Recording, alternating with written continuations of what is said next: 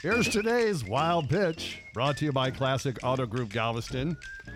The Texas Rangers unveiled their new billion dollar stadium yesterday by posting a pic on Twitter. It's being annihilated on social media, and rightfully so. It's a big rectangular aluminum box that looks like it was designed by a fourth grader. it's kind of a grill meets ice house meets pole barn. The roof is retractable, and when it slides open, it looks like you're opening uh, or peeling back a can of sardines.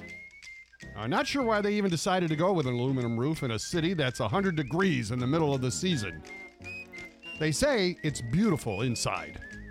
And Dean, that's what counts. What's on the inside. Yes. Just like with an ugly person. that's today's wild pitch.